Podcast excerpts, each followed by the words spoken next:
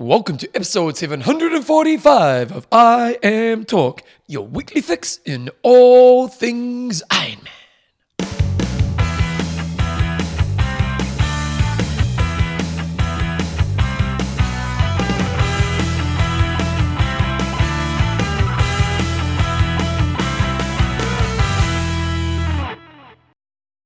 Rightio, team, welcome along to episode 745 of Iron Talk with Coach John Newsom and Bevan James Eyles. How you going, mate? Pretty good, thanks. Pretty good. You need a new Challenge Wanaka t-shirt. How This old is isn't this? a challenge. This isn't challenge. This is a this is a Roth a Roth a Roth Says Wanaka. top. It does say Wanaka. It was a team challenge Wanaka when we went to Roth one year or Rote, and it's got Team Kiwi on the back. You need to go to one of our sponsors' websites and buy some new fashion, John. Well, there you because how long have you had that for? You could tell you've had it for years. Where what year did we go? Twenty seventeen. 20, you need to go to the Legends brand, John, because it's looking like it's from 2010. Well, funny you should say. uh, I've actually upgraded my attire for today. Yeah, it is slightly what- better than no, last from week. what I was wearing this morning. I got the another Okay. scolding on the home front for what I wore to the pool this morning. Uh, so yes, we do need to get uh, more Legends brand gear. Okay, so Iron Talk is proudly brought to you by, The Legends brand. and it's got John's got even in here is, in his own notes. He's got learn to dress better than John. so, and you can. sports nutrition that gives you longer lasting energy without the spike and crash of sugar. Uh, let's mention a few of our patrons as well, John. Robert Boom Boom Beelan We've got Craig the Rock Nicholson. and William, the Treasure Chest Lockwood. In this week's show, we've got some news, we've got a hot topic of the week, we've got an age group of the week, we've got an interview, John. We have Michael D'hulst from the Super League Triathlon business, and we're going to be talking about uh, an upcoming uh, purchase I've made and also just a general chit chat about Super League and where it's heading. Uh, questions and answers, wing over the week at the end, John. We had a few races over the weekend. We had uh, Herve, Herve Bay, Not sure if it's Harvey Bay or Hervey Bay. yep, in Austria. No, even Australia. Oh, you got Oz. Uh, I, Oz. I, I took that as Oz. You can see why I went Austria, can't you? Not really. um, So it's Well, you Hervey- go when you go AUS for Oz yeah, or Oz, OZ. OZ, I mean. You don't go AUZ. Yeah, you do. No, you don't. You go Oz. You're going to write this in the notes. That's Oz. That's how you go Oz. I'm, do- I'm doing it in Google Notes. He sees it. Or I'm even typing this down, guys. Oz. You don't go AUZ. Yeah, well, I think the audience are agreeing with me right here. Hervey Bay 100. The reason it's called 100 is because it's a 100 kilometre race. That's cool idea. Uh, two kilometre swim, 80 kilometre bike, and 18 kilometre run. Uh, and it was supported by the PTO. And in terms of the results, we had Amelia Watkinson just crushing it again. So she's just dominating the That dojo. girl is on fire. So what she won? She's won. Uh, she won the Ironman Cairns, and then they had a seventy point three that was on the Sunshine Coast, and both times I think she beat Sarah Crowley, and there was a few other decent females there as well. Uh, and this time around, she has crushed again. She went three hours She's Kiwi, thirty isn't four. she? She is a Kiwi, but she's based in Australia. Hey, she's a Kiwi. She's yep, and second was Barbara Riveros. So she had to beat a pretty handy athlete. She was a very good ITU athlete and seventy point three athlete. Beat her by seven minutes, and then Ellie Salthouse was another three minutes back. So this was a good quality field on the female side. What about on the boy side? Stephen McKenna took it out in 3.18.18, a couple of minutes in front of Simon Hearn and Caleb Noble in third. Tim Reed was back in uh, fifth place. Got an asterisk next to his name. I don't know why. There's a couple of guys with asterisks next to their names. But anyway, that was the Hervey or Harvey Bay 100, In not in, In- Austria, not in Australia, in Australia. Australia. Uh, Challenger to Taiwan, which probably was the biggest race of the year, really. And when we think of participation numbers, uh, 5,200 athletes in participation in the event, uh, no less than 550 starting in the long distance, 1,700 in the middle distance, and 3,000 in participating in all the shorter distances, kids, races, and so on, making it the biggest triathlon of the year, or one of the biggest. Probably is the biggest. What everyone's ever I'd had. say it'd be one of the biggest in the world, uh, regardless of the year. Um, so when you've got 5,200, Ro- Roth is probably in that sort of region when you count all the team members and stuff. Well, and when you count the kids' race, because they've, t- they've tacked on everything here. oh, yeah, You know, totally. so Rote would be bigger than that. Um, but yeah, overall really big. And uh, they didn't have a pro race because of COVID. Uh, but the winners of the long distance was won by Thomas Herman and on the females, Xiaoping Lu. Uh, Super League have announced that they have established themselves in the US with the acquisition of the Malibu Triathlon, and we actually speak to Michael about this later on in the show. But uh, interesting move. It is. So I, I imagine, and we didn't ask Michael about this, so we'll have the classic Malibu Triathlon, which I think is Olympic distance. Could be wrong there. Uh, apologies if I am. And then, you know, th- that's the cool thing what you do. You have all the age groupers racing in the morning, have some really great, um, you know, festival atmosphere, and then you put the Super League on, I don't know, midday or something like that, and then everybody can kick back after their race and, and watch some good, fast action for around about It is an a cool idea, so. isn't it? Because you know, one of the cool things Ironman's probably not so good because it's such a long day. But a cool thing in like a half or a marathon or you know a, a race that's around kind of three to five hours is that sitting around afterwards, and if they've got a good band, some good music, some good little food trucks and stuff around there, Hmm. it's that camaraderie and it's just kind of cool experience. And then if you had the pros racing while you were there, it'd be a Hmm. really cool day, wouldn't it? Yeah, well, I kind of used to do it a little bit with my Tri-Festival out in um, Pegasus. We Yep. used to have an elite drafting race at the end. Oh, you did too, Uh, didn't you? and, it- and it worked really well. This year we're changing venue the week uh, weekend after next. Anyway, other news, um, New Zealand-based news as well. The PTO is supporting a race in New Zealand. I missed a beat here. I should have got my Oxman in. Uh, the Rotorua Suffer Half Triathlon. You did miss a Um, beat, didn't you? Yeah, they've put 15 grand uh, forward for Kiwi pro athletes to be Maybe, racing. maybe it's not too late. When's your race? Uh, it is in less than one month's time. Have you got any pros? D- don't know. Not yet. No. Oh, we'll come back. Sorry? I'll come back. I'll You'll, come you'll back. come back. The problem is I wouldn't get into places. No. Uh, I'm in Arizona. AZ is Arizona. yes. Yes, I'm, so there's a U in there. You you can get AUZ and you can, that's Australia. going- yeah. Oops. yeah. I, I would understand that. yeah. Okay. Uh, cancel. AUS, when when you have at the Olympics, I'm sure. When no way, Jose. You, look it up. You while I'm doing the next one. Olympic symbol for here we go. Look it up when when you get like a swimming result and you've got uh, NZL or USA or GBR. I reckon it's AUS. Could be wrong, but uh, let's wait and see. Uh, yeah, that's, it is AUS, not AUZ. okay. you just Fair proved enough. yourself right there. Oh, well. But let's let's get with the 21st century. It's it's the, it's the. American spelling of Australia because we go AUS and the Americans decide to do everything different. They go AUZ. blaming America. Oh, this is gold. Just, I don't even need to do my search. Uh, po- in Polish news, we've got. Uh, Oh, wait a second. When was Ari- Arizona was meant to be soon, wasn't It's it? supposed to be this weekend, so very late cancellation. Only got cancelled yesterday in New Zealand. And time. COVID's the answer. Sorry, COVID's the reason. COVID is the reason. So d- d- I did, did think, That's a late. That's really late. yeah, but what, what's going off now? I'm surprised. I, I can't understand how they had Ironman Florida, to be honest. Um, so I'm not surprised at all, and I would have been really surprised if it had gone ahead. So sympathies to all you guys that trained for it, and uh, and it would have had been a good pro race. So right royal shitter, but right, royal Shut Yeah. In more positive news, in Poland, they are going to have How to say that, John? iron distance race. I've got absolutely no idea. G D Y N I A. I'm not even going to try to pronounce it. Denia? Maybe the G's silent? No idea. D I D Y D. So they're going to have an Ironman there. They've had a 70.3 there um, for a few years, and I remember Daniela Ryf, I think, set maybe the world's fastest time. It might might not still be that, but uh, at the time she absolutely obliterated the course. So they've had a 70.3 there. They're going to have an Ironman race.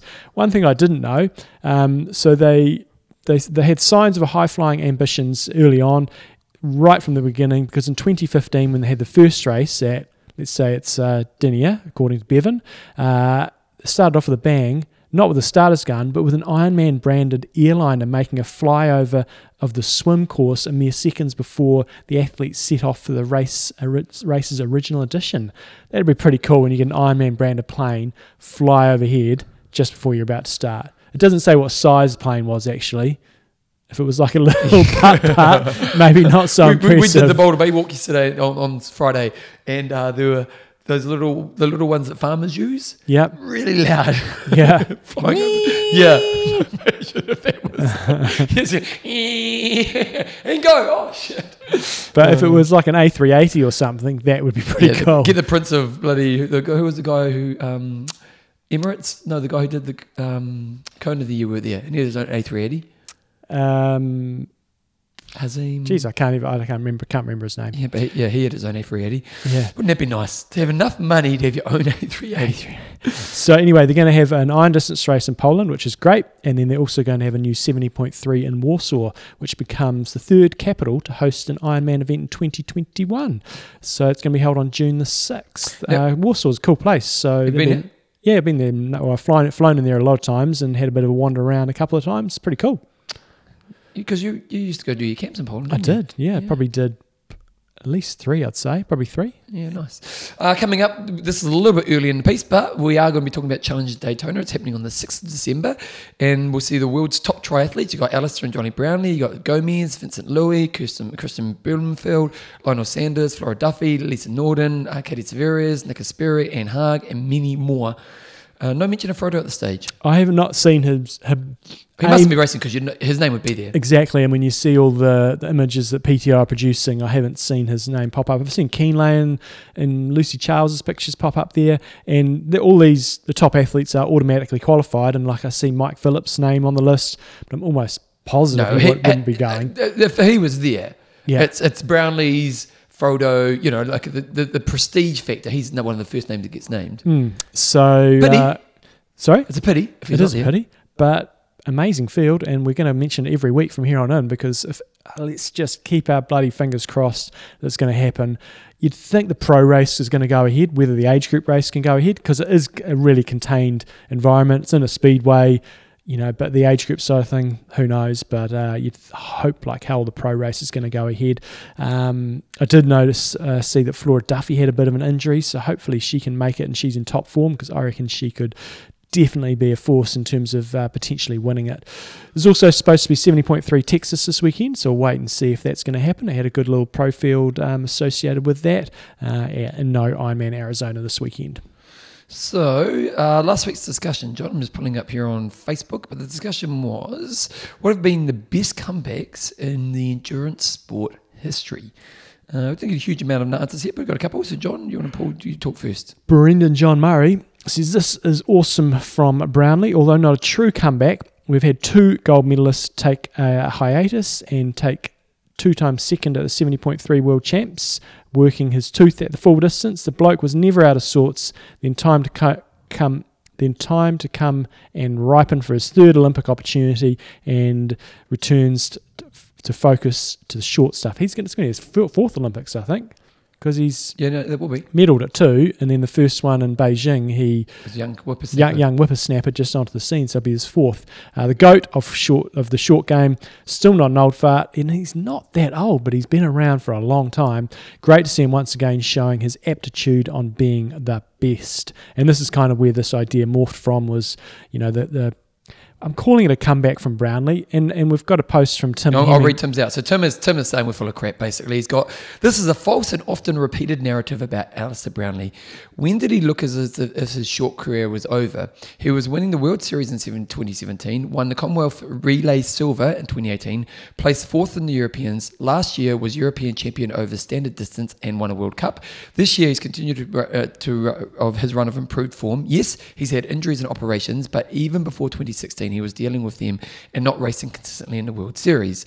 There has been a deliberate decision to mix up the distances, but just because he doesn't dominate like he did 10 years ago doesn't mean his short course career is ever over. Contrast with Spirig races just as sparingly on the ITU circuit, but because she has other commitments, such as raising a family, few claim her career is over, and there is an expectation she'll return to the Olympics every four years. I do get that.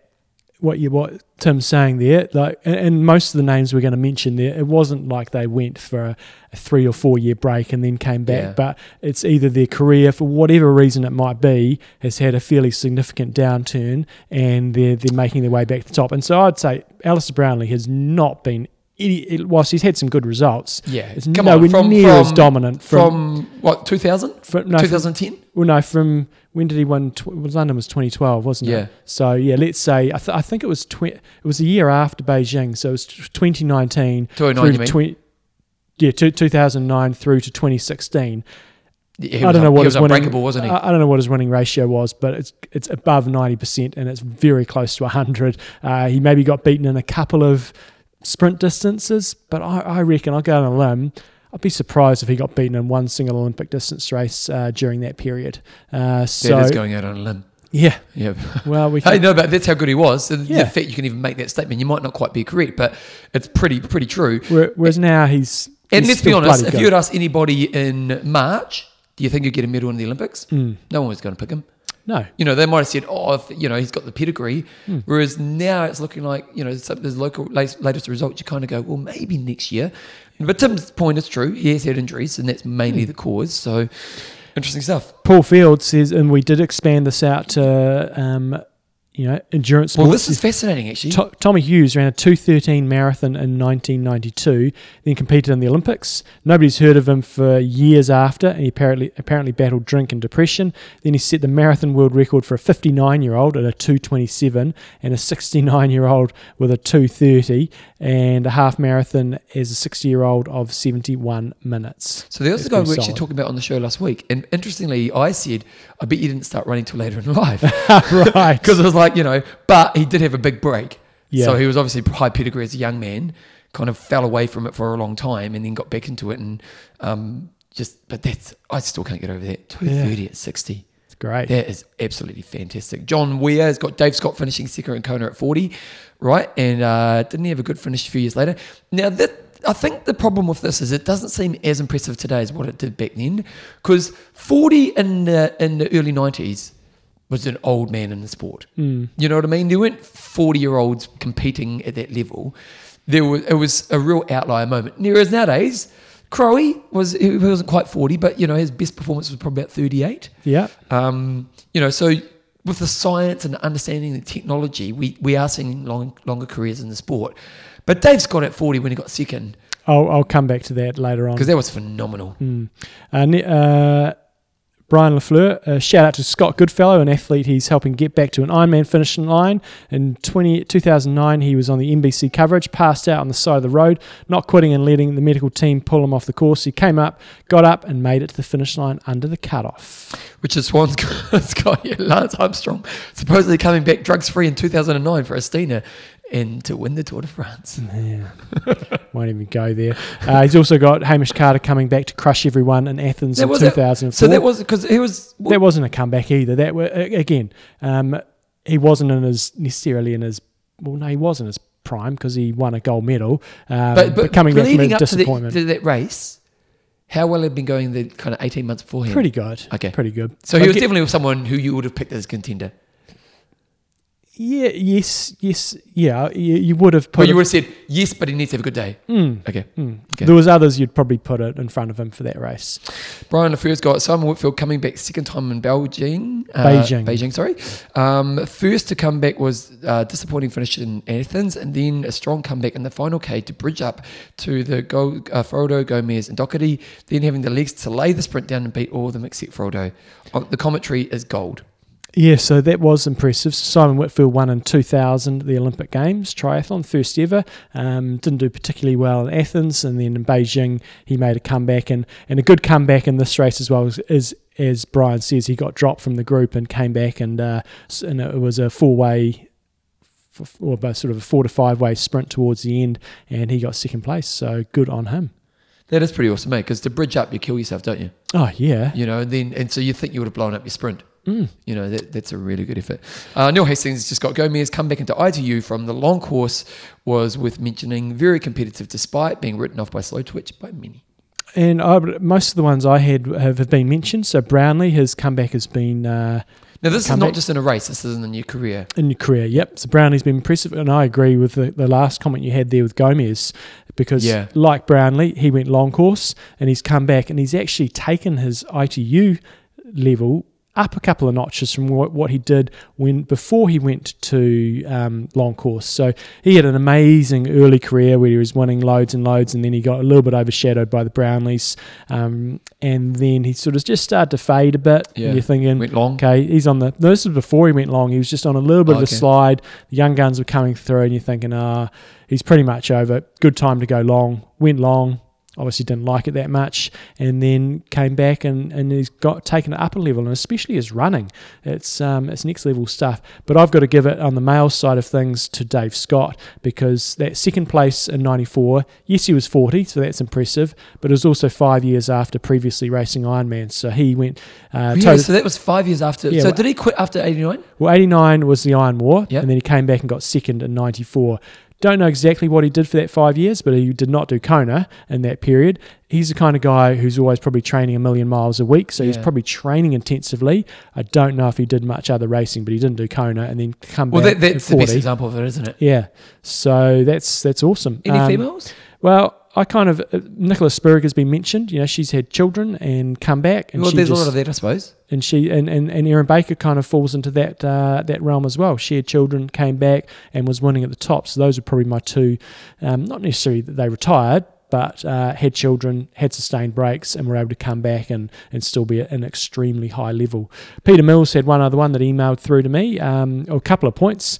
Uh, I mentioned last week that the GB team have already named their females and they've named one of the males. But I didn't realise uh, that currently Team GB have only actually qualified two males because Ah. Yee is outside the top 30 and Alistair Brownlee is not in the top 50. That's probably changed uh, or changing fairly quickly When, as when- Alistair when does it cut off?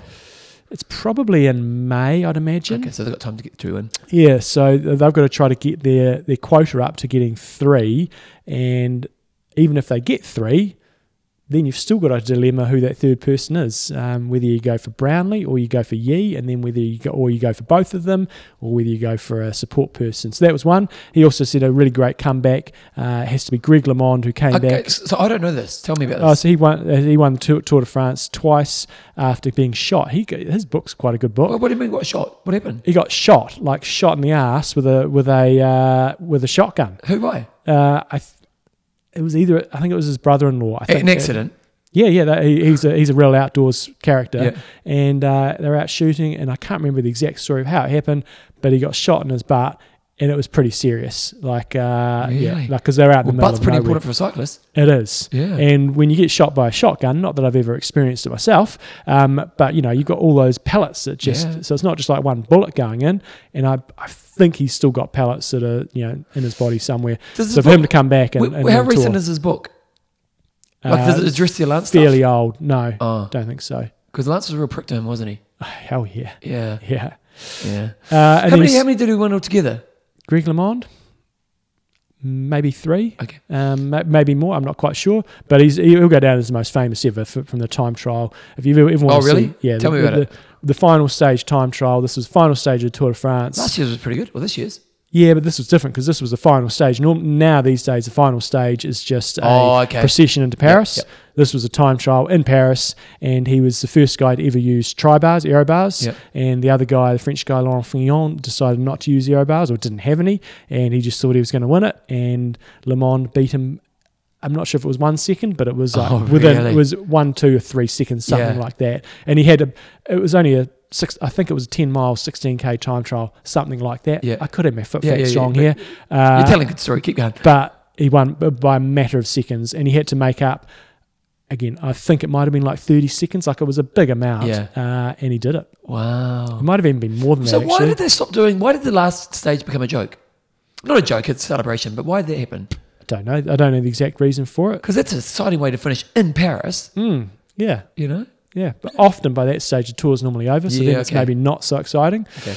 Uh, and he also said a great comeback would be Dave Wottle, who I've never heard of, in the 1972 800 meter Olympic final. Google it; it's incredible. I will Google it, but I haven't done that yet. Okay. This week's discussion is which triathlete should have quit in their prime but kept going and lost their aura. It's an interesting one. So again, which triathletes quit in their should have quit in their prime but keep going and lost their aura. Mm. I want to talk about this right now, but we're not. We're going to do that next week, and you guys can do it. And Greg Lane sent through a couple good ones. We'll, we'll do over the next few shows as well. John, let's talk about a sponsor. The Legends brand. Oh, Legends brand. So, guys, you heard about it last week. Um, so, we're excited to have a new sponsor on board, the Legends brand. Uh, they're all over social media, so go and check them out. Uh, so, it's a collection of a variety of different apparel, um, but it's great. They feature all different sort of performance technology um, and materials you'd expect, but also they've got the flexibility to customize with a ton of options with color, inseam length, and uh, optional built in liners into their shorts and so on. Uh, they've got some big investors um, uh, for you guys in American sports Baker Mayfield, Matt Barnes, Steve Nash, and uh, Quavo from the Migos. Oh, really? Uh, so is Migos probably base, baseball, I'm pretty sure, I'd imagine. I don't know, but I, I Um, knew Steve Nash. And Yeah, I have- basketball coach. exactly. Yeah. And uh, so the Legends brand now Floyd offers Mayweather was wearing it, John. Floyd was wearing it. Money Mayweather. no Baker Mayfield, not Floyd Mayweather. No, no, no, there is. Floyd Mayweather. Fantastic. uh, as podcast partner, Legends brand is offering you listeners a chance to get their shorts or anything else to the collection. Go to thelegendsbrand.com slash imtalk. Use promo code IMT20 to get 20% off. So that's thelegendsbrand.com slash IMT and the promo code is IMT20. It's only for our American, and North American listeners. So get on it and get yourself looking stylish, unlike me. They've got, they've got a, you know, you're wearing a, what do you call that, a polo? Polo? They've got a polo here for John. Hmm. The Scout polo. Just it's lots of casual, They've got the rounded bottom t-shirt. I like the rounded bottom t-shirts, Okay. what the kids are doing nowadays. right? Got a few myself, and they've got Mhm. that happening, which is good. They've got uh, hoodies, John. I love a hoodie. You do? I Go. love a hoodie. I live in a hoodie, and the, the hoodies are nice. Yep, they're really cool. They've got a little badge to the side, not too big. You don't want big, bright, you know, yelling you- at people with your If you're labels. someone that struggles with fashion a little bit like me, the thing is, you go onto these websites and you just can pretty much buy anything, and you're probably going to look pretty cool. well, the nice thing it is is that it's actually just beautiful, simple design. Mm. You know, and so you just you real simple colors, simple, you know, but but in a really kind of smart way. So check it out, the legendsbrand.com. And as John was saying, there is a discount if you enter the discount code I am talk twenty. No, IMT. Oh, sorry, I am 2020. You get 20% off your next purchase. So go to the thelegendsbrand.com slash IMT and there's a link in this week's show notes for that. So you make sure you go to click on that link so they know you came from us. And even, uh, yeah, and check it out and put use discount code. Speaking of fashion, Bevan, what is it with the kids these days? What's happened? Yes, I was at the race on Wait Saturday. We'll probably Wait talk about that The later. The guy on. who we've been giving shit over the last couple of weeks. I'm dishing out fashion Okay, advice. here we go. Here we go. Firstly, we are, in, in a couple of years, are we all going to end up with mullets to start with? well, look, I'm, I'm working on it. yeah, I'm working tell. on it. But the the pants that are like flipping halfway up your Oh, calf and no socks? no socks, and then the tight pants that are halfway up. It's like material. Just you, you're missing a bit of material, John, there, mate. I've bought some recently. You're kidding. I am not. If you wear them anywhere with me, I'm just not disowning you, but I'm distancing myself from you. The tape, the, the, oh, the tape, do you mean the tapered or do you mean the ones that like literally no, cut off? sh- cut off. Yeah, John, you got to, John. I'm well, not getting with that You're not the person who's meant to be judging fashion. I will. I'm though. pretty sure nobody at the races went, "Wow, look at that guy's cool fashion." I think they had a nice shirt on. Did you go? Did you go? Uh, um, did you go on the best dressed? No. anyway, What about the girls? Because my concern is girls just don't wear enough nowadays. I won't say what I was about to say. There's, there's, uh, boy, I think the Instagram generation have encouraged a level of dress wear. There's, there's beautiful, beautiful, you know, dresses, but some girls are wearing stuff and you it was a hot day. put some clothes on, young lady. Um, okay, John, let's do. Oh, that's Hey. the Legends brand, by the way, dot com slash IMT. Age Age group of the week. And good old Patrick Walkington sent through Roger Forshaw. And he's got here, sorry guys, Forsham. Uh, Forsham? Forsham. Forsham. Sure. For, for sure. For sure. Jeez, I gotta stop correcting you today, haven't I? Well, I'm not that good with names, let's be honest, but it's, it's for sure. It's for sure. right. Uh, he's given us two age group nominations, but he's just got, um, in disappointment of the cancellation of his Ironman race and his first ever Ironman race, Roger, one of the athletes I coached, decided that it would be a good idea to go out and complete a full iron distance on his own in the UK in November. Joe Roger bravely braved 10.5 degrees That's- Celsius water. that's That is insane. That is, and that's because I remember 13 was being cold. That is mental. 10.5 Celsius is absolutely arctic for one hour and 16 minutes. That's pretty, and by yourself. Yeah. You know, there's no drafting in that happening. After defrosting his girlfriend's car, he hopped on his bike, completed a seven hour, 15 minute bike, and went to complete a full distance run in just over four hours and a half. It's a challenging enough to finish your first race with the incentive of a medal, feed stations, crowd support, and finish line to cross, but to do it on your own, what a legend. I'm going to put here, what a bloody legend, John. That's right. well done, Rog. I was just calling him Roger, not Roger. Roger, well done, Roger Rog. for sure. For sure, he For smashed it. That's that's impressive to go and do an iron distance race all by yourself in challenging conditions. Really Uh, well, cool. At least eh? the swimmers sound bloody challenging. So Or even the rest of it, because it is Oh. a solo mission. yeah, You know, as you're Very saying, difficult. in the last part of an Ironman, when you're dying, you've got the crowd. It Mm. does give you something, doesn't it? so Roger for sure, you are our age, group of the week. And uh, yeah, we actually talk about Patrick maybe later on. Yes, We do. Uh, John, we're going to interview. we have Michael D'hulst from Super League. Here he comes. Okay, guys, you would have heard earlier in the show, um, Super League has made a little expansion with the purchase of the Malibu Triathlon. We've got Michael D'hulst, the co founder and CEO of Super League um, Triathlon, on the show. Um, happy to have him here because uh, we're big lovers of the Super League format we've seen develop over the last few years. So, welcome along to the show, Michael. Thank you. Uh, great. Thank you for having me.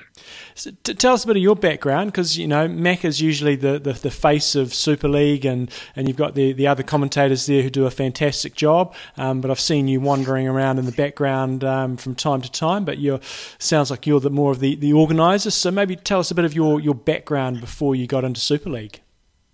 Uh, yeah, wandering around in the background. That's exactly what I've been doing. No, um, Uh, indeed, my, my background is more a, a, business background. I'm, I'm by no means an athlete like like, like Macca, but uh, yeah, I, I studied economics, business economics, and worked in, in, in bigger corporates in Asia, uh, yeah, late 90s, early 2000s. Um, but always passionate about about triathlon. Uh, I'm from Belgium uh, originally, and as you well know, the first European uh, to win Kona Hawaii was Luc van Lierde in 1996. Mm-hmm. So, and, and Belgium being very much in love with endurance sports, predominantly cycling, of course, quickly jumped on triathlon. And actually, triathlon is, a, is, is, is quite a big sport in Belgium. So, from that time, mid 90s, I was participating in some triathlons at home. But then, okay, business business life took over, and yeah, post post 10 years in, in working in China and in big corporates, uh, wanted to go back to the sport and, and kind of took a sabbatical um, and just raced uh, as, as an age grouper for uh, about a year. Actually, uh, the Challenge Wanaka uh, was oh, my nice. first long distance race, so that was a, that was a great experience. I qualified for Kona and all of that. So, and in the meantime, while while doing all this training and racing, uh, started organizing some races, and actually through Challenge Wanaka came in contact with um, um, Felix Walchshöfer and uh, started organizing challenge events in Asia. Got the license for uh, for Greater China and, and, started an event called Challenge Taiwan, which to date is still the I think one of the biggest challenge races there. I think they have over 16 uh, 6,000 athletes now. So that was kind of how I got into the, the business side of triathlon. And through Challenge, I met Macca, and well, and since then we've kind of been doing stuff together.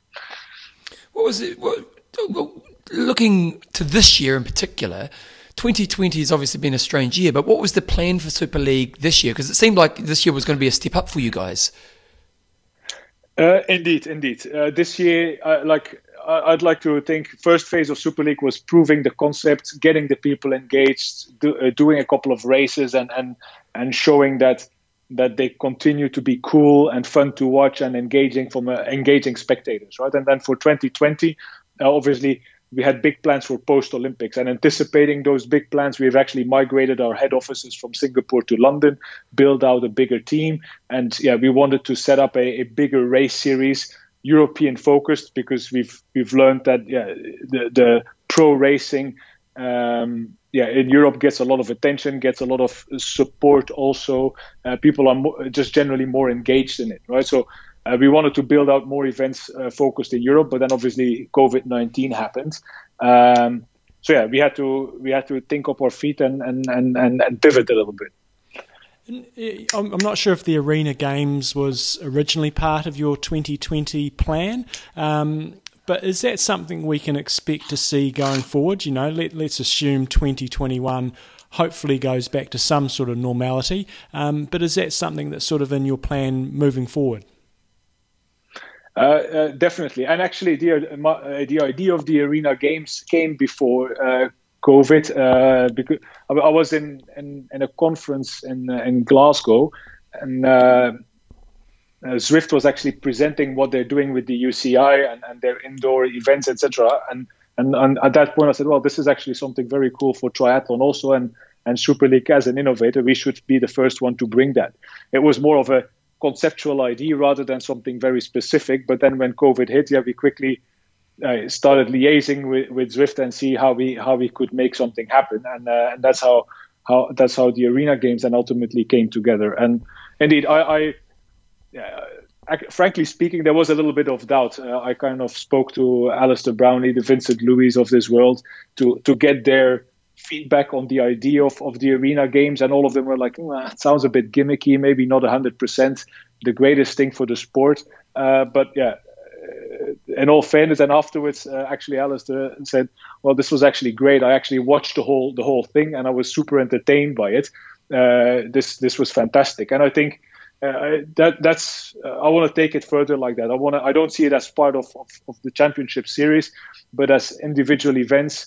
Maybe in the beginning of the year, uh, and and you can do it in, you can do it at any season really. Mm-hmm. Um, I think it has great value, has a great entertainment, and and yeah, people the reactions were great. So I definitely want to continue it. So we know you had some huge challenges, you know, making sure the technology worked, and it seemed to. I know you just got there, just things like iPads turning up and making sure everything was connected between the races. So, what what are the key things you learnt out of um, the arena games? And and you know, if you had your time again to to replay that event, would there be much that you'd change? Um, well, I, I, I think the, uh, the technology the technology will continue to improve and, and Zwift is committed to to improve and, and, and make it easier for event organizers to actually do events on on Zwift, right? Originally, it was obviously built as a platform for individuals to race. So, indeed, the complexity comes with with having ten people racing at the same time in the same venue. That's that's not what it's been set up for, right? And indeed, that Bluetooth connectivity is problematic. But that there's I mean, we now know how to do it. We have the protocols in place, etc. So it's uh, we can easily repeat that. And in the meantime, Zwift is kind of contributing and growing the technology. So I think that's that is that is that will develop by itself. Uh, I'm I'm more looking at the racing. Uh, how can we how can we grow that right? And from a racing experience for professionals, I for example we see that the draft on the bike was was overcome I was was too much right? So it made it made for the the bike it took the bike out of the race to a certain extent right? So there's there's little things like that where we can create make the racing more exciting by adjusting the parameters uh, as such. I think everything else worked worked very very well and the other thing that we, we obviously always like to push is, is the immersive feeling for the people at home. This is a spectator sport, right? And this uh, later uh, post COVID, we'll be able to do it in stadiums full of people. But for the moment, it's a it's a spectator for uh, experience for people at home. So we want to get more access to data, show more data, and and really bring the pain and the suffering through the camera lens to the people at home, right? So that's also where I see there's still a lot of, of room for improvement. You, you, um, you, mentioned that you've discovered that at this stage, at least, your biggest market seems to be the European market, at least you know to, to the captive audience. Uh, but recently, you bought the Malibu Triathlon purchase. So, what, what what was your thinking behind that, and what are the plans for the American audience? Um, yeah, yeah. I mean, obviously, I mean, the Amer- America is obviously, in terms of participation, the biggest market in triathlon because it's a huge market as such, right? But I, uh, my my kind of desktop research and my personal opinion is that uh, that America is very much engaged as a participation sport, whereas the Euro- European different European countries, I'm talking France, Germany, UK, uh, it's it's more established or it's now more established as a professional sport. Back in the days, people talked about Dave Scott and Mark Allen, but for the moment, that's kind of died out a little bit, and it's much more uh, focused on, on on participation. But I think with what we are offering, being so entertainment focused, there's a uh, we have a massive potential to kind of shift the tide, right, and and and, and change that and bring bring back the popularity of professional racing uh, to uh, to the US, to the to to the US fan base, to the US participants, right? And um, yeah, so that's that's kind that's the aspiration. So I think we want to grow out of uh, of Europe, where we have where there's a fundamental existing interest in the sports and, and the sport as a professional sport for spectators, and, and then jump into the US where we see obviously uh, bigger potential just by the size of the market as such, right? And to do that, well, there's obviously two options. One, we, we can go in and, and start an event from the ground up. Um, but yeah, that would take time, and and and obviously we need to build a team then, etc. So yeah, we I think we were fortunate and and and, and uh, to to strike a deal with with with Motiv and and to agree with with um, with Michael Epstein, who's run the event for 34 years, right? To get a really experienced team, an event with with with a fantastic background, a fantastic name, um, that that is exists in the market that has consistently overall this year has, has a great reputation that is in a yeah, that's in a hotspot for triathlon and it is already aligned with many of the the things that that we at Super League also see as important, right? It has it has a great offering for beginners. It has a great offer, offering for entertainment, for corporates, etc., etc. right? So there's a lot of building blocks that basically help us jumpstart this this move into the US. So I know it's this might be a really hard question to, to answer fully, but in terms of your plans for 2021, you know, um, how far through the, the planning process are you in terms of where we're going to see Super League racing? And we know it's all COVID dependent, but assuming you can um, have your plan, what, what, what is it going to look like? Well, we've we've made so many plans this year. Spend a year making plans. Uh, um, no, but but yeah, we ultimately I'm quite optimistic and, and looking at uh, and closely following these news on the vaccines. Now, a second vaccine with a high success rate. I'm actually uh, increasingly optimistic that we'll be able to pull off uh, our most positive plan. And our most positive plan would be to have a, a couple of arena games early in the year, so well well before the Olympics, um, and then run run. Uh, yeah, a five event championship series uh, post post Olympics. and yeah, and that's pretty much the vision how it, how I want to see it for the for the foreseeable future is to have arena games early in the year. Um, I think it it grows. Uh, it's it's a great thing for the athletes to jump on one and and, and, and, and do some some speed racing, some very intensive but short racing, um, and then pick it up and have Super League kind of close off the season um, with a five six event series over a period of eight weeks, so small period of time, but then back to back weekends. So yeah, people know it's like the Super Bowl. You dial in and you know, okay, Super League is happening, and every weekend some action will be. You'll see some action, and you'll see uh, people competing for the overall prize purse, and and yeah, different people winning races, etc. Right, so yeah. You know, the business model looking at Super League, at least from the outside, it looks like that you're trying to get into that mainstream media TV kind of a distribution model, uh, and that seems to be where the money is in sport in general. So you've made a product that's really appealing to that market. At this, up to this point in time, and I know this year has made it more challenging. How successful have you guys been at getting on the mainstream media or getting into those media outlets and, and getting the feedback that's encouraging that means you can build something for the future? Um, it's it's a it's a good question. Obviously, it was it's a it's a yeah, it's a massive challenge, right? Mm. To take a sport that has actually grown into becoming predominantly a participation sport that lives off entry fees, and now you're saying, well, this is this is now a spectator sport, right? Mm. But I mean, frankly speaking, we've outperformed any expectations in terms of growth on social media.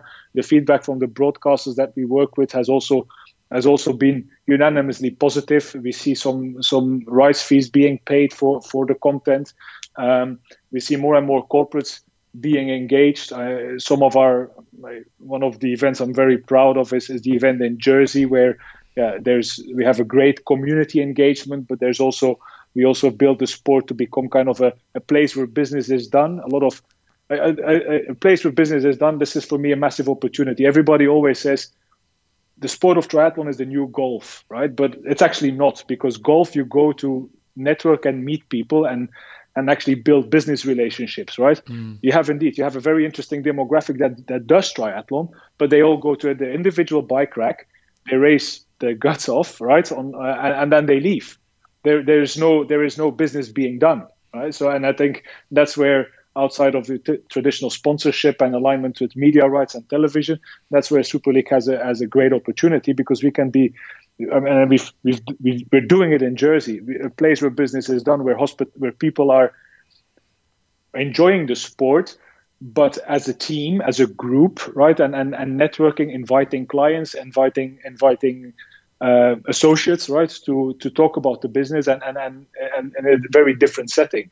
So, yeah, for me, indeed, there, we have we have seen some great success over the over the, the last three years, and we've really uh, outperformed these expectations and now okay 2020 was supposed to do it but for 2021 we're very committed to still that same plan and moving to those venues where we can build on these principles of creating a sport that is right for the spectators in the places where it's right where the market is, right? And then and then also, but also growing this this aspect of becoming a B2B platform where and where people where clients are being entertained, where people come for networking, etc. Right, and then enjoy it around the sport of triathlon, which has that endemically good demographic that that, that we all know it has. Mm. Just need to get Gordon Ramsay along, and you'll be you'll be fine. Um, exactly, exactly. Um, I'm interested. No, uh, let's shout out. yeah, um, I'm not sure if you can comment on the guy, one of the guys who's sort of backing this this the Super League financially and, and his involvement. So the guys, I'm not I'm going to pronounce his surname incorrectly, but Leonard. Um, Bogolavsky. Now, he actually turned up on one of my camps that I had in Kona one year and joined us for a few sessions and saw this Russian guy and he came along and he was good value. And then next thing I see, Super League kicks off and, and he's in the background and, and helping make it happen. So, um, can you maybe just explain his, his sort of role and, and how, how much of an influence he has been in the, in the setup of Super League? Well, yeah, he's obviously he well, he discovered it's, it's a good story because he discovered uh, triathlon actually bo- motivated by Macca's book, uh, um, and and then he did his uh, he did he did his first triathlon indoors in a gym at the age of of sixty. Oh, wow. Uh, so very late in his life and fell fell in love with the sport right and he's obviously a successful businessman has done many things in, in his life uh, but yeah he, he's keen to leave a legacy in the sports he loved right and through Mecca, we came in touch um, and we started discussing the landscape of the sport, etc. And, and he really believed in this idea. And I, I, think since then he's really been uh, very involved. Uh, he's obviously an investor in many businesses, but he's been very involved in, in Super League. He calls himself, and he is a co-founder. I mean, I, I use him as a sounding board for many of the ideas, for many of the business strategies we have. Um, and, and and that's how we have, have have grown the business, and how he has also been a, a very important part of this, right? And yeah, uh, so but i mean he's not he's not the only investor. Since then we have grown we have we have more investors on board but he's still our, our lead investor. And i would say as a as a co-founder he's he's one that yeah that kind of mentors me through the through the business and, and, and investor landscape. Well, just with the races moving forward, you know, you do seem to have to work around the ICI, um, the ITU, tri- ITU yeah, bloody hell, uh, the calendar. Uh, how do you guys make sure you can still kind of put the, the, races on in a way that fits into the calendar. So the ITU athletes are still going to turn up to your races. So we're still getting that high pedigree of athletes at your races around yeah. the year. Yeah, well, I mean, communication is, is the very short answer. So we have, uh, yeah, I, we have uh, often uh, communicate often with, with the guys at the ITU, and we're very transparent in terms of our plans, where we want to go. I mean, for the moment, we're already talking through the whole even months ago we were talking through the whole of 2021 this is this is a data that we're looking at. This is a venue that we're looking at. So it's it's all about transparency and communication. But on the other hand i'm all, i mean for us a race series we, we look we're looking at having 40 athletes right? 20 male 20 female not much more than that. Uh, and ultimately uh, I, I hope we can all and well, there's organizations like the pto all this all this uh, new support and this new growth in the sport. I hope we can elevate the sport that there that more events is better, right? And and that these these clashes and agendas are, are yeah are, are not really an issue. But yeah, for the moment, I think with the, with a small number of events that we have and with proper communication, it's it's relatively straightforward to manage it. So what interesting final question I've got really is around prize money. Um, what are we sort of looking at for 2021 if all goes to plan in terms of you know uh, whether you've got your total prize pool sorted and, and what are the athletes kind of making at each race in terms of um, prize pools? Uh, yeah, uh, well, basically the prize pool um, remains remains similar to what we had what we had last year. Um, so uh, we have uh, basically we, we we we pay prize money per event, uh, and then obviously there is a prize there's a prize pool over the series, right? And on the over the series, we're not only we're not only paying paying prize money to the best triathlete, but we're also paying prize money to the best swimmer, biker, and and runner. Right. So mm. uh, that is that is uh, that's something new that we added to to to kind of split out the wealth a little bit and and bring in uh, the young guns who who uh, reward the young guns who want to have a crack at the run, and then yeah, over time maybe develop to become also over uh, competitors for the overall win. Right. Um, And beyond that, what is probably new for 20, uh, 2021 is that we will start with a whole content campaign, working with the athletes closer and helping them build, leveraging the Super League network, leveraging the skill set that we have on, on, on creating content and pushing it digitally. So we will work with a group of, with a smaller group of athletes to really help them and pushing their content out, investing in their content, uh, and and yeah, putting putting a bit of money behind that to to grow the visibility of the sport as a whole, right? So mm. that's definitely something where we we're spending a bit more money on. So, but prize money eh, plus uh, is remains the same than what we had in 2019. We're adding on a little bit for for the swimmer, biker, and the runners. Um, and yeah, and we're we're investing uh, a lot more in in the athletes and the content of the athletes uh, to elevate the sport and really get get it make it more mainstream. So you, you know, a few years ago you're in a totally different career, and then you kind of wake up today and you're in this you know kind of passionate career. I imagine. What have been the highlights for you, and maybe what have been the challenges for you on a personal level? uh, well. Uh, very interesting question. Uh, well, the highlights, I must say, uh, it's it's a roller coaster ride, right? Uh, especially if you start something this is uh, we really did it in, in, in startup mode, right? Uh, mm. We really, yeah, we, we're we're investing in something, but we we really are trying to be smart in how we, how we spend our money, etc. So it's a roller coaster ride of of successes and then and then obviously setbacks. Um, in the beginning, you're always pursuing that venue. You're talking to so many venues and trying to get something off the ground. We were always looking at, at some uh, revenue. So that that's a roller coaster ride of all the venues that you think you will get off the ground, you can visualize a great rise, and it doesn't happen. So that's definitely a roller coaster ride. And obviously, 2020 has been a massive roller coaster ride because yeah, we had this great plan for 2020. Now we had to all postpone it. Um, so yeah, that's that's been all been very very interesting for me personally. I must say the when I started, I, I, was more fit when I started doing uh, working in triathlon than than than, uh, than actually working in triathlon. But yeah, now that's probably the only positive thing that COVID has brought is yeah, I, I spend a lot of time on Zwift again, so I'm getting fit again. So nice. yeah. Any other news you've got to share, or, or, any other points that we haven't asked you about um, with regards to Super League? Uh, I mean, I don't want I don't want to spoil anything just yet. I think uh, it, it's also tricky to I, I, it's also tricky to do it now. It's still I think it's still a critical period with with with what will happen with COVID, right? So it can go so many directions. Uh, but yeah, I think in general, I think we're going in. A, it's a, an interesting trend with with with the vaccines, and uh, we are geared up and ready to make some very nice announcements around events around uh, yeah, giving more insights in professional athletes, their lifestyle, etc., through fantastic content and, and building that out. Um, yeah, and and and we'll hope to be ready to announce all of that in the beginning of 2021. Awesome, go! We love what you're doing. Um, yeah, I, personally, I think uh, Super League should be at the Olympics in terms of um, just a bit more, bit more entertainment value. So keep up the good work, and we we look forward to uh, 2021. Fantastic. Well, thank you guys. John, your thoughts? What's cool about what they're doing with Super League and PTO is, and they've both taken a leaf out of each other's book, is investing some more money in the athletes to get them better profile. Because at the end of the day, they haven't got a bottomless pit of money. Well, like sometimes it almost seems like they have, but in terms of paying out prize money, but they're actually investing in the athletes, saying, let's get you more profile and let's get you to be able to generate some more income yourself rather than us just paying you more prize money.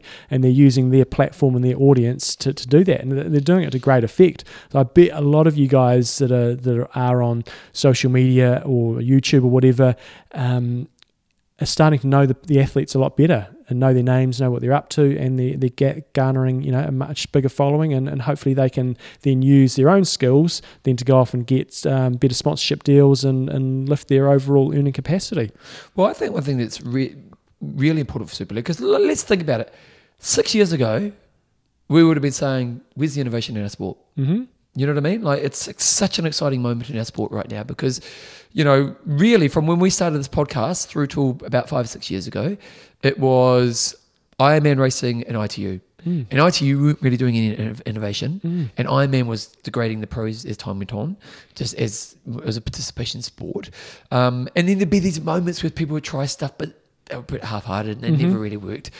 Whereas now the PTO is just changing. I, I, I think it's really exciting. Oh, you know, moving forward, um, and then Super League, and it's what I find really interesting. Your kid's a bit of an outlier. Tommy's a bit of an Yeah, outlier. yeah, totally. You know, because how many kids in New Zealand really care for triathlon? Mm-hmm. But when I was a kid, when this the Australian what do they call Uncle Toby's Yep. the, the, the kind of their version of Super League, I knew about triathlon. Mm. I didn't. I wasn't like you. I wasn't like Tommy, but I knew, I knew Hamish Carter on a Sunday afternoon when it it was on. I'd watch it, and I, you know, remember, I remember because there was a guy called Bevan. I used to love that, and he was winning, so I even loved it more. But you know what I mean? Like, I was an everyday kid who knew about triathlon because of it. To me, the, the best chance of inspiring young kids to get into the sport is Super League. Mm-hmm. You know, like for Tommy, what does he enjoy watching the most? Oh yeah, be Super League and short course stuff for sure. Yeah. But he's in, in the same elk as as I said, the, the investing in the athletes' um, profiles on social media. Um, not that he's allowed on any devices at the moment, Oh, but, when, like that, is it? but when he is, uh, that's what he's going to watch. and he's sick today, isn't he? yeah, Oh, that's a suck thing when you're sick. so he is allowed a device today 'cause Oh, he's sick. Uh, but that's they're again they're targeting those the Yeah. younger generation coming through. A, they've got the races, but B, then they've got the the social media side of it that is following that up to. But it's them exciting racing. Mm. You know what I mean? Like, you know, when when that Uncle Toby's or whatever it was back in the, the Tui's and all Formula One. Formula One. There you go, Formula One. So the Formula One was you you you you loved watching the sport, didn't you? Mm.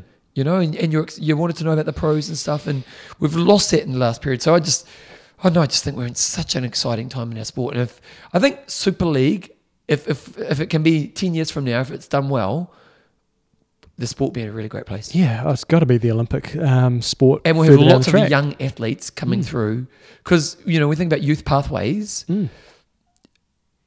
It is that thing of what they're attracted to, they want to do. So if we Exactly. can create something that's more attractive. So good stuff. John, let's do our sponsor. You can. Do you know you can? John has a great website that I actually copied from my own website. Really? Yeah, pretty much for extra mile runners. It doesn't look completely the same, but when I, when I was looking for websites to kind of design, I looked at the heaps of websites, and then I we they'd sponsor us, and I went on. I thought, now this is good website design. So ucan.co, or we'll have the other websites. I actually copied where you are in contacted the, the company who did their website. Right. Cost way too much. so, so I was like, oh, I'll do it myself. So I just want to run through the products I've got because we often talk, we do some interviews, and you guys have heard how I use it, um, but I haven't really gone through the, the full range of products. So they've got the the energy powder, which is the main energy source that I use and other users, uh, other people use during races. So it's quite a different consistency, and then you can bottle it up, and you can make gels out of it if you want to, and use that during races. They've also got the energy bars, which are good for training, um, easy to carry, and that's that's one of the the, the challenges when you are going, say you're going pure drink all the way through the race is just your storage. If you bolster up what you're going to be having on the bike um, with some bars, uh, it's a great way to stay on the sort of the low carb, low sort of um, glucose spikes through the race. So they've got a couple of brands of bars. Then they've got uh, energy plus reco- protein for recovery. And one that I didn't actually realize, I'll have to do some research on this. I've actually got an almond butter on there as well, Oh. which is uh, made from almonds and enhanced with super starch. So love a bit of almond butter. Uh, so I'm going to look into that. And then uh, they've got a Hydrate, which is uh, a no sugar, zero calorie electrolyte replacement, which is really important when you're going um, low carb, is to make sure you do keep uh, your electrolytes up. Uh, then they've got a few bundles if you do want to check, test things out. Um, it's a great way to try the products. It is a different consistency to what you get from a normal sports drink. So if you are thinking, oh, not quite sure, I just want to try it out, uh, look into one of their bundles. And then the the one thing I do have is I've got my UCAN. Um, shaker with a little ball, little metal ball in the middle, um, just to make sure it does get shaken up nicely. So that's the range of products. If you want to get uh, the discount codes, we'll talk about those at the end of the show. But wherever you are in the world, we've pretty much got a discount code for you.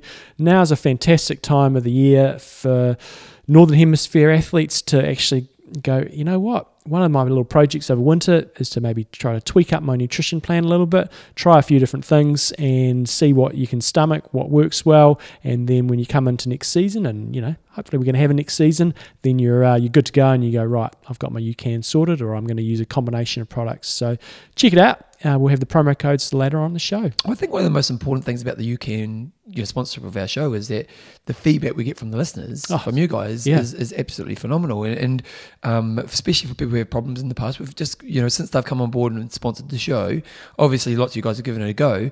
And just the, it's, it seems to be all positive, you know, and it's Mm. really great. And ultimately, what we want as an athlete is better performance.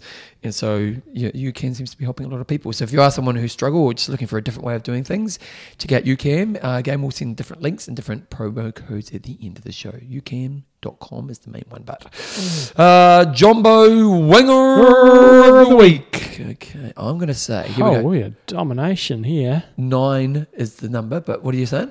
Uh, Eddie Hurst was overall uh, winner of the week uh, by quite some margin. He had 42 hours and 9 minutes, 39 hours and 53 minutes of cycling, and 2 hours and 15 minutes of running. So I'm picking Eddie's gone somewhere and done a little bit of a bike tour, or Here's a question, John, which we should probably should have done, although we wouldn't have got to done be fine. Sorry, Eddie, but you're in the UK and you've got a private uh, one here, so I can't tell what you've done there.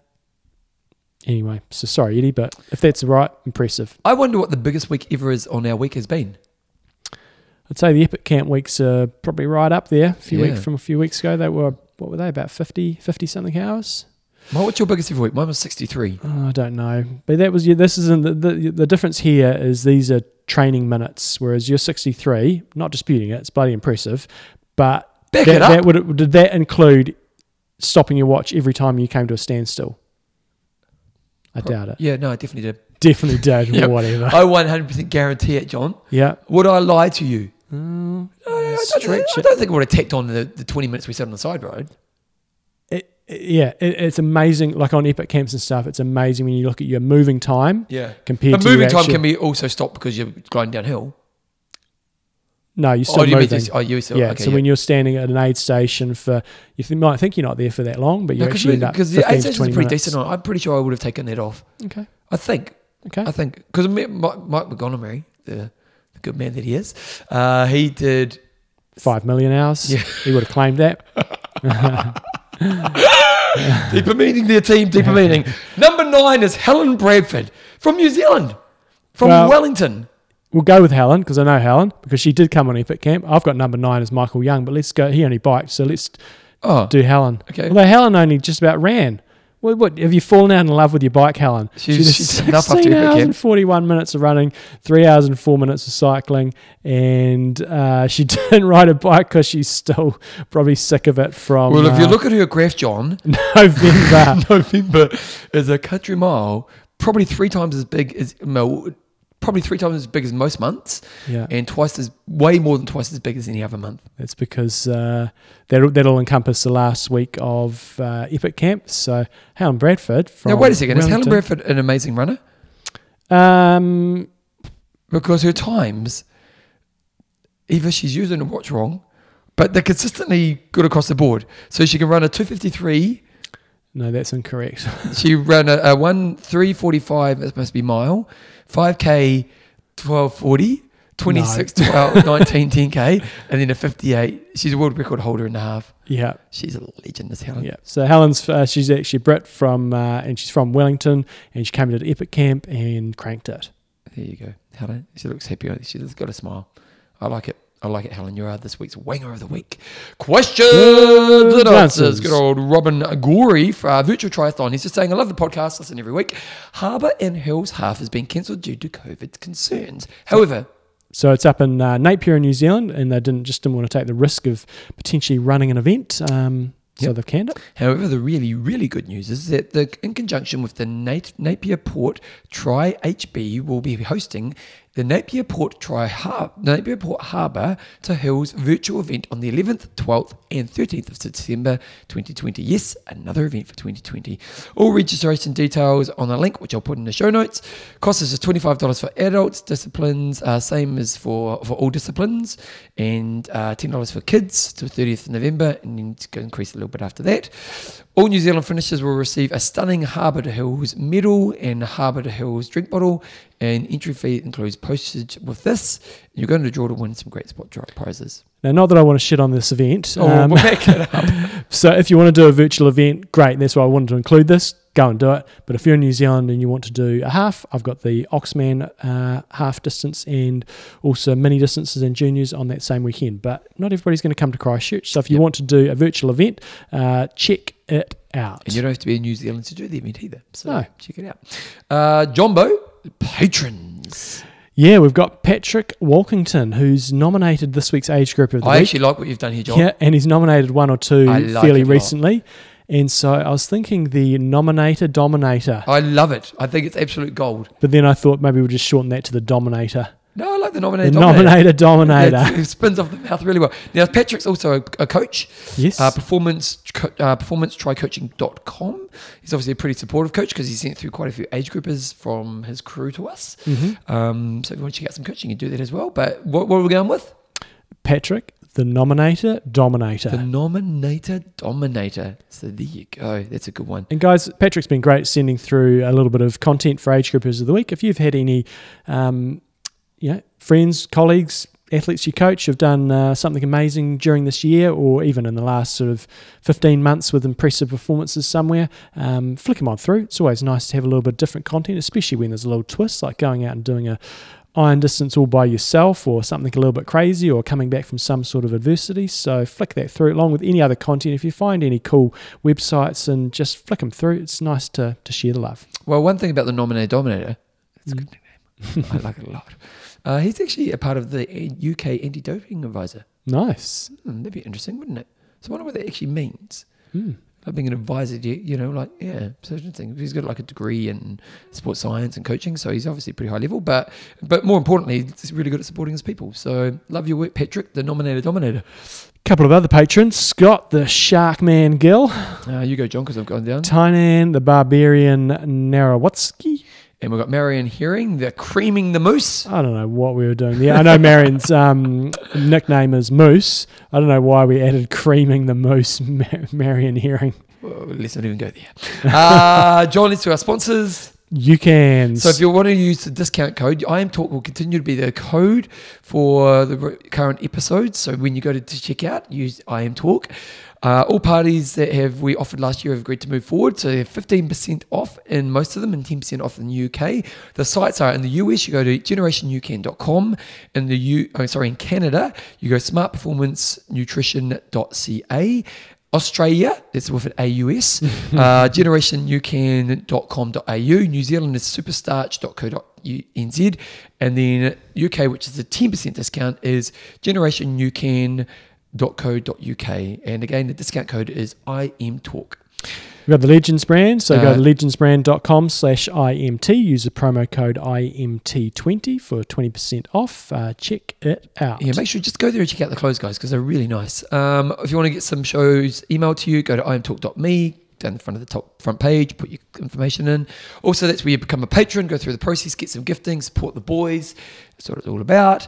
Uh, for some coaching, coachjohnnewsom.com. Uh, for my podcast, I did a good podcast yesterday actually on a really interesting subject, so you can check that out at It was so interesting you can't remember. Oh, it would take a while to describe, but it's basically using focusing on your motivation of today. Oh, it's a long story, but maybe I'll talk about it on the show one stage.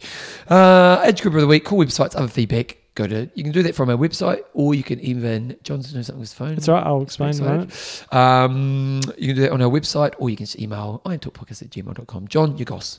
So I went to the races at the weekend, Bevan, and that's why I was getting my phone out because I knew you were going to ask Okay, I here we go. Here we go. Here we go. So the strategy So was was, it three twelve? three and 12 all day long. Yep. And wait, wait, wait. How much money were we willing to put on the game?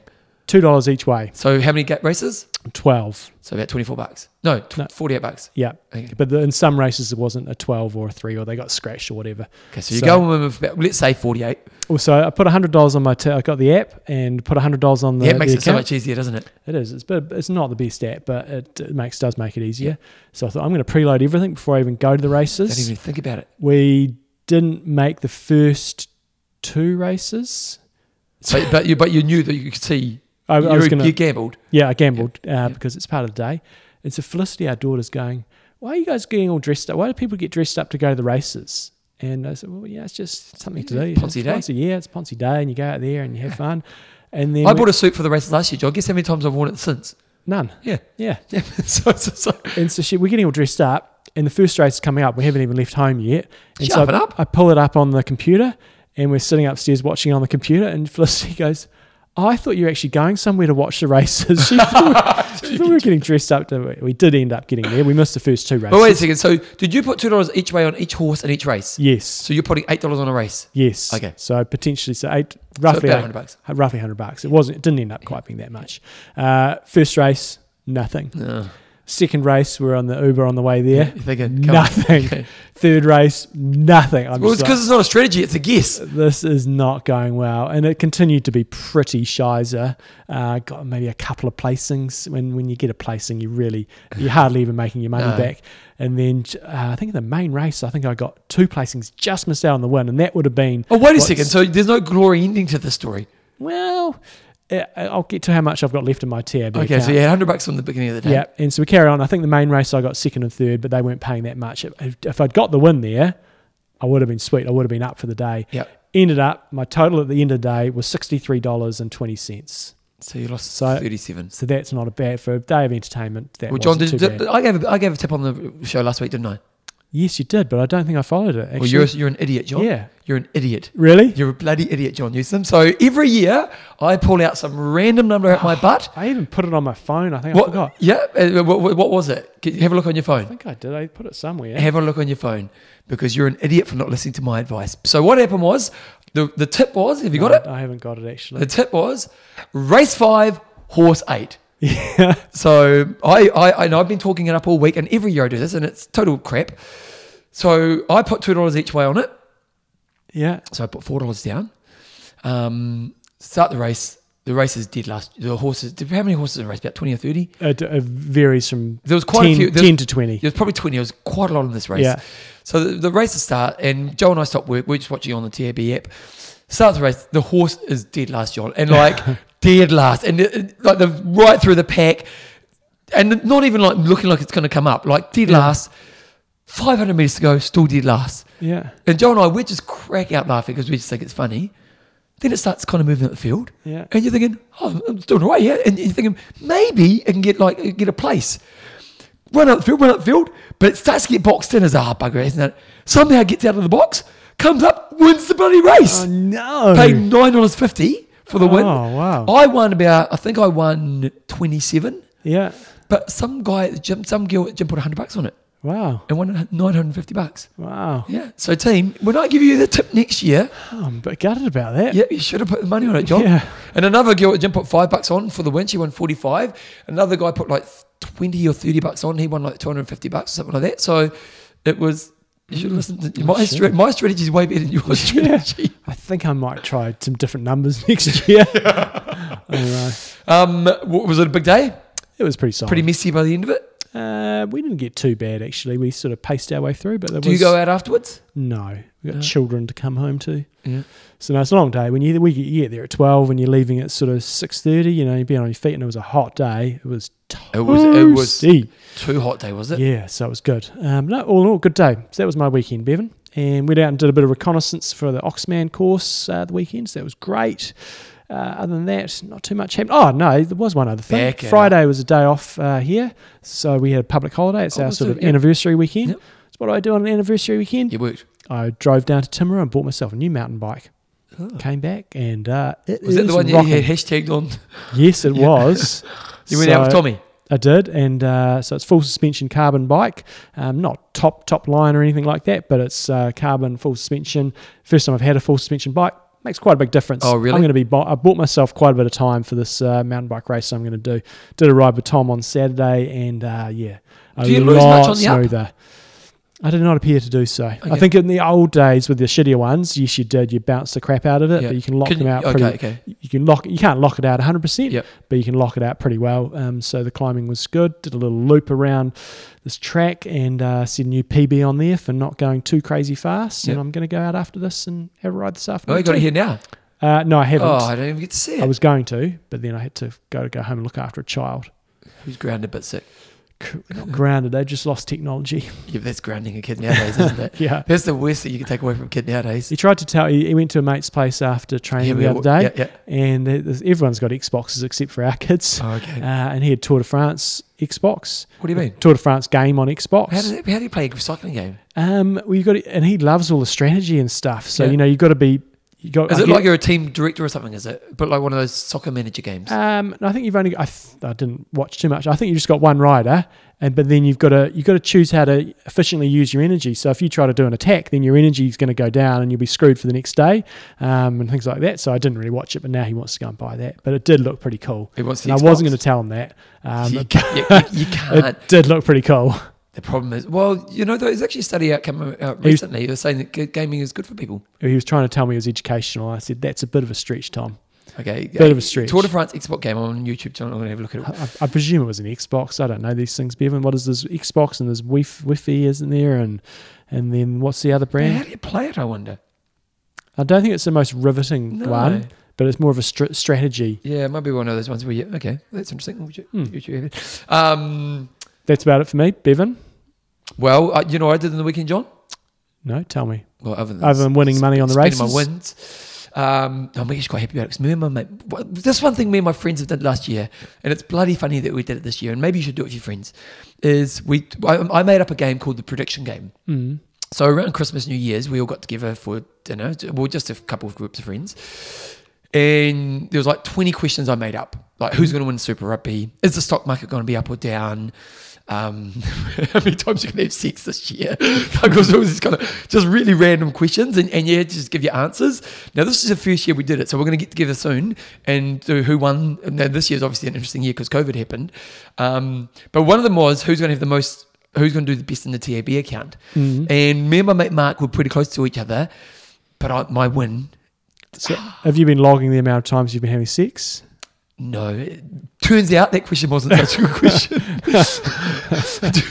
turns out uh, the girls didn't like that question so much. Rub that in someone's face, took you down, Marky Mark Spark or whatever. Because you had to predict out and on how many times you're going to You'll be loading, and then oh, shit, the results coming out this week, babe. We're uh, three times a day. when I asked the question, all the boys were down on the apps, and the girls were not happy with that question. So I don't know. That question will be in next year's version of the game. so yeah, that wasn't a good question. So yeah, but the prediction game. So the TAB helped me there. No, I went for my first beach swim. All right. Yeah, caught some waves. Oh, you've, uh, no, we- it hasn't been a particularly long show today, so. John swim set today. Oh, it up. Sorry to interrupt yours. So, so first swim of the day in the uh, outdoor pool today, uh, Yep. this morning. So Yep. Waltham, 33 metre and a third outdoor. First problem of the day, Thirty-three in a meter. 33 and a third. So, you know, Ah. every... Do you like that? Um, no, not really. Uh, and it's also a really, really slow pool. Why? Um, what makes it slow pull? Uh, it's got a bit of a jet coming one way, so you're, Oh, you're okay. battling against the current to get to the end. And it's not, it's lovely swimming outdoors, and I do like it. And it's got greater sharp uh, lane ropes, so if you hit your hand on the lane ropes, uh, it's, it's all Oh, over. Your hands coming it. off. Uh, but I couldn't use my goggles because they've only got a 25 and a 50 meter Oh, option. no. So it's like, guys, what am I going to do here? Got to bust out the watch again. Uh, anyway, so the swim set today, what did we do? 400 meter warm up. Uh, you wear a a- wetsuit? no, no. 200 meters, we it was sort of an IM. You go butterfly, backstroke, breaststroke, just no freestyle because it's six lengths. Yep. And then we did six times 200, descend one to three, four to six. So that's getting progressively faster from one to three, four to six. And then we did 200 meters easy, just doing one length kick, one length drill, one length freestyle. And then we finished off with six times 133 and a third meters, which is four lengths hard with uh, about 10 seconds rest, and then a 600 progressive warm down where you start at a sort of steady to moderate pace and sort of ease off every 100. So that's John's swim set. Carry on, Bevan. Well, that was really that really lifted That the game. lifted the game. Counting the number of times you have sex versus John's swim set. Uh, but I caught some waves. Good. Oh, I love catching a wave. Mm. It's one of life's greatest feelings, isn't it? hmm Yeah, catching Yep. some waves. And then what's the rugby. Let's not talk about the rugby. I'm worried about the All Blacks, John. I'm worried. Well, I'm worried about the game in New Zealand just because I don't think that many people give a shit anymore. Well, no, I don't know if that's true because COVID. Look at the crowds. Mm. You know, the crowds came back. Maybe I'm just a bit But but I it. think more the problem is uh, uh, we've lost some great players, so we don't actually have a great team, Mm. and the world's figured us out, yeah. And so we need to change some of our game plans. So that wasn't good. Uh, and then John went to the gardens on the weekend, walking the gardens, Nice. romantic time with my wife. hmm You know, helped took up some numbers in my life. Yeah. right. Oh yeah, let's wrap it up, John. Iron Russ. I'm Endo. Train hard. Train smart. Kia kaha.